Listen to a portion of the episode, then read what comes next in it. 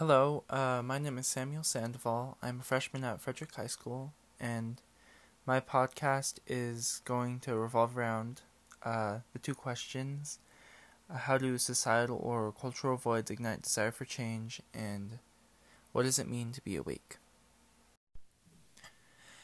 The answer that I came up with for the qu- first question is Societal and cultural voids use several perspectives to depict a problem in each social class, therefore creating several reasons for a way to change or a revolution.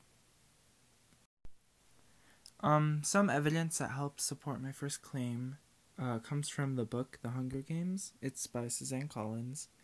It gives several supporting points that help um, that help my answer for the first question.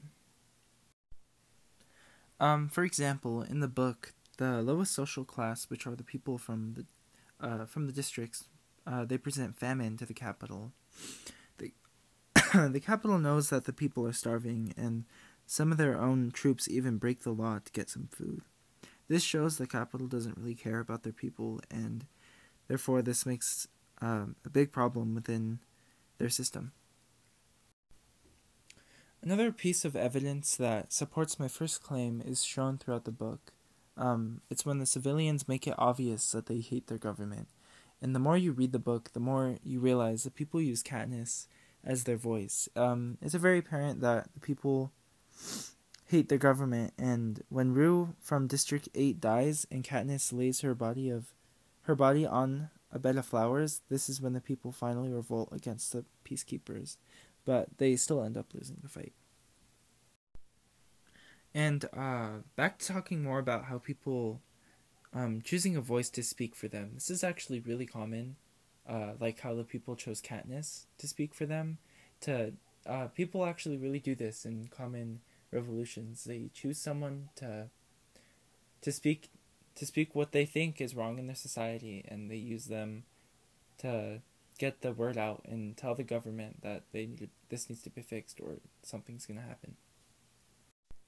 Um, and finally, my final piece of evidence that supports my first claim that answers the first question um, is also from the book The Hunger Games. Um, throughout the book, people have to watch what they say because if someone hears what they say, they could they could uh, snitch to a peacekeeper, which could get that person killed.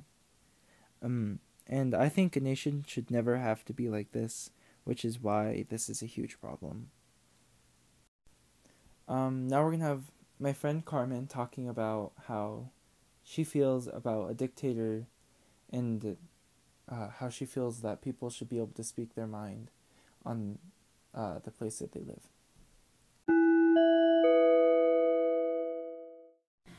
Dictatorship can cause a lot of problems within a society because it restricts the people's rights and causes a lot of people to be unhappy. And occasionally it causes a lot of economic issues or uh, resource issues since a dictatorship since in a dictatorship the ruler makes his own makes his own plans and ideas and sets them out on his own and they don't always end up so well because he doesn't take other people's opinions on it. And it can also cause a lot of people to suffer, especially with being treated unfairly or being very poor or not having the things they need or not being able to own what they want and have terrible working conditions too. Yeah, um, I really do agree with your statement on dictators. I think that they're really bad and toxic for a society, and people should be able to voice their opinion on what they think about their nation and their living state.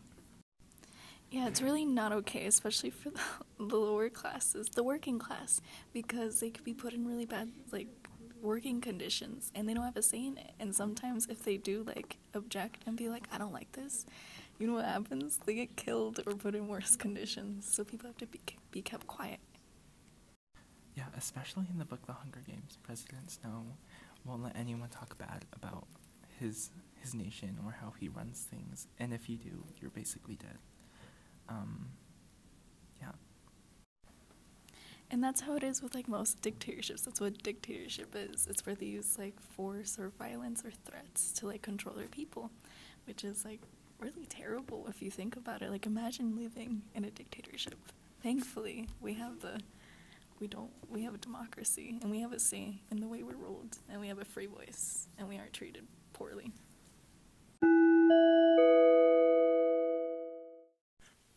Um, now we're gonna move on to the second question. Uh, I'm gonna try and give you guys a better understanding, and gonna voice my opinion about it. Um, and the question is, what does it mean to be awake?